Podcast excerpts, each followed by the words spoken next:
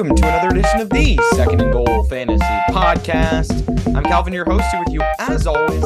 In today's show, I'll be previewing Week Seven for fantasy football in 2022. Big questions, starters, sit, booms and busts on today's show to discuss, and it's going to be great as always. I'm recording this show a day late, or I mean a day early, excuse me, because I had an obligation on Wednesday night that if actually if you check my Twitter, you'd probably see the announcement for. It's a pretty exciting broadcasting announcement. So it got in the way of me doing the show on Wednesday. I literally would have had no time. So instead, I'm recording it a day early and giving you all my picks a day early. So it's being recorded on Tuesday for the Thursday release. So big questions, starter sit, booms and busts. As always, be sure to follow on Twitter at Calvin underscore GF.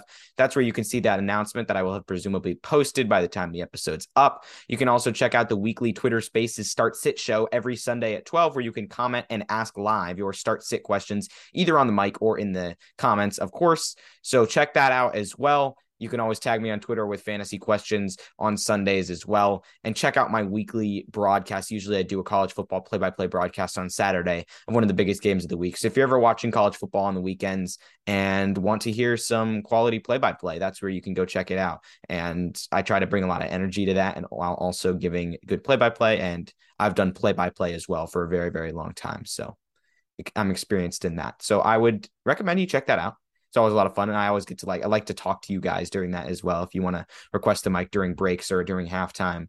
So feel free to do that as well. So yeah, big questions, starters sit and booms and busts coming up on the show. Let's get started. It's time for big questions.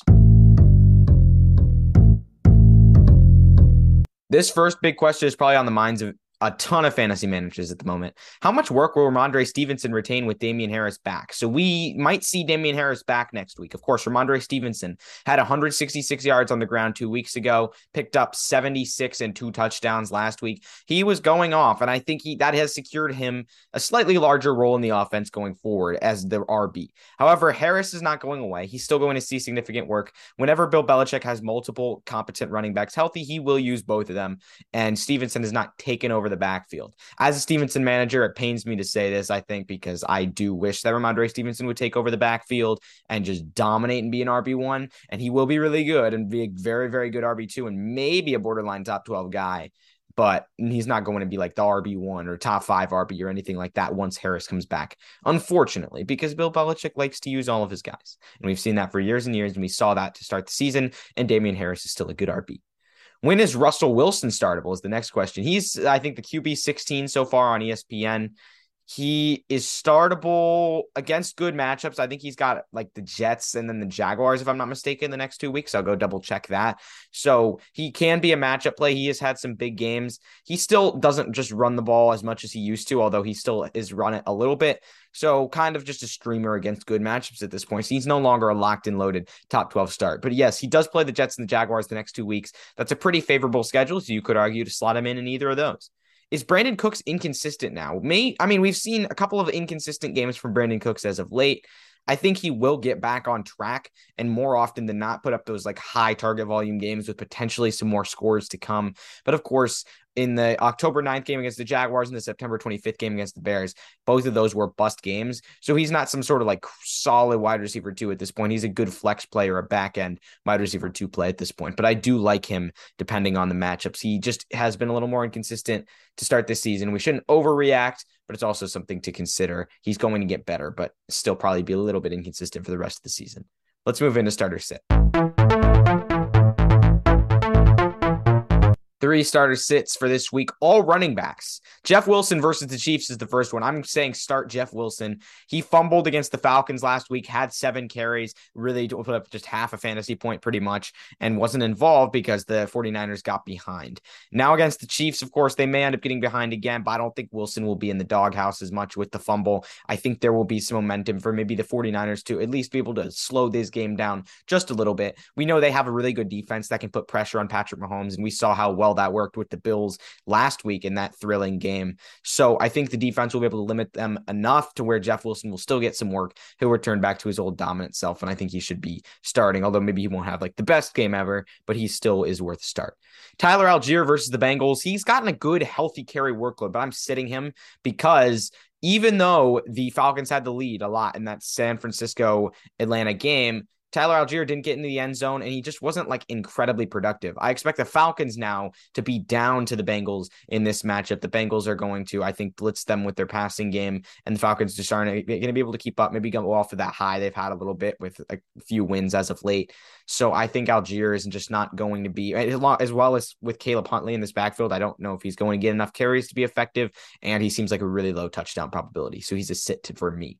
Brian Robinson versus the Packers is the last one. I would start Brian Robinson. Brian Robinson picked up a touchdown last week, 17 carries for 60 yards. He is going to get a lot of work as we saw. And I think the Commanders will be able to stay in this game against the Packers because the Packers' offense has been so underwhelming that they're just not going to score very much. This Taylor Heinicke switch for the offense doesn't change that much in terms of how many points the Commanders are going to score. If anything, maybe they rely a little more on Brian Robinson than they did before, which may be difficult to do. But I think Ron Rivera has shown he will give Brian Robinson a heavy workload, and Antonio Gibson doesn't seem to be a problem for his fantasy production. So Brian Robinson is a start for you in fantasy football this week. Let's move to booms and busts. Two booms, two busts. The first boom is J.K. Dobbins versus the Browns. We saw the Ravens against the Giants last week. Uh, rely a lot more on Kenyon Drake because J.K. Dobbins had his knee tighten up. If he's back and healthy, though, I think he will dominate against the Browns. This Browns offense is nothing incredible with Jacoby Brissett, and I think the Ravens will get ahead in this one. And this will be that big breakout J.K. Dobbins game if he is healthy. We'll see some more work from him so that he could finally really just get rolling because he's had kind of a slow start to the year. Hayden Hurst versus the Falcons. He's had a few good weeks as of late, but last week kind of busted. However, uh, the Falcons are fourth worst against tight ends this year in fantasy football. They've gotten gashed and they haven't even faced particularly difficult tight ends throughout the season, still gotten gashed by them. And I think Hurst will get back on track and be startable for you once again busts. Both of these guys are tight ends. Zach Ertz versus the Saints is a bust for me for many reasons. Zach Ertz had 10 targets last week. That was, of course, with Hollywood Brown exiting the game early. No DeAndre Hopkins. Now Hopkins comes back. Now he faces the Saints, who are second against fantasy tight ends. With those two factors coming into play, it seems like Zach Ertz may not be able to retain the massive target production he got last week. He still might have a productive game, as he's done for most of the games throughout the season, but he won't be as good as he was. He will fall off quite a bit. And then Mike Gesicki versus the Steelers. This one makes sense. Gesicki had a weird fluke six catch game last week, but most of the time has been very, very inconsistent in terms of his targets. And I feel like there's a very strong chance that he goes away again, like he has throughout most of the season against the Pittsburgh Steelers. So don't rely on the one week wonder with tight ends. That's always a cautionary. Um, that's that can always be a cautionary tale for fantasy managers. So that wraps up the show. Thank you guys for tuning in. I hope these helped. Be sure to tag me on Twitter if you have any more questions at Calvin underscore SGF, second goal fantasy at gmail.com, at SGF pod. Tune in to the Start Sit Show at 12. Thank you all for tuning in, and I will see you next time.